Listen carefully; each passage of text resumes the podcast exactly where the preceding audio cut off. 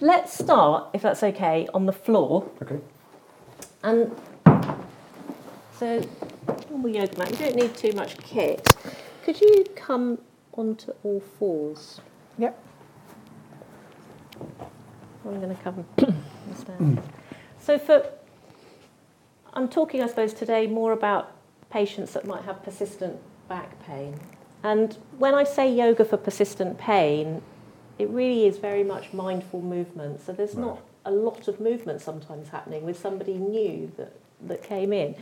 The first step would be just to, to see if they can hold this sort of position and what it would feel like. And I was you're looking for a straight spine, a neutral curve. I'm looking for a neutral curve that is comfortable for the patient. And so some people would mm-hmm. obviously have more of a lordosis, and others would have lost it, and others would have more kyphotic thoracic spine.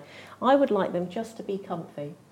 And then just as a start, I would ask them to well, the cue that I would use is imagine that there's a pencil in your belly button and you're going to draw a circle on the floor. Okay. Okay, so you're going to take the whole body round.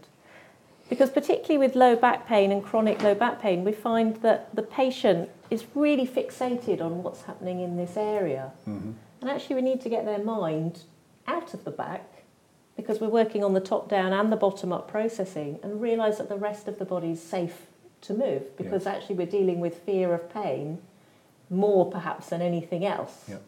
And this hypervigilance that people get to pain.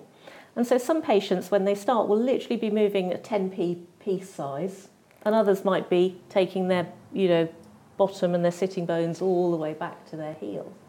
But really starting to work in a small range of movement that takes, does not take them into the range of pain. Yeah. And have you got a typical duration for the exercise, or would they do it in both directions? Yeah, so we'd go clockwise and anti-clockwise, and I'd typically say five times each. But some patients, literally, this would be enough. This would be their Yeah. session for the day. They might Yeah. not have moved or even have got down on the floor for many years. And at the Mm. same time, I'd be asking them to breathe.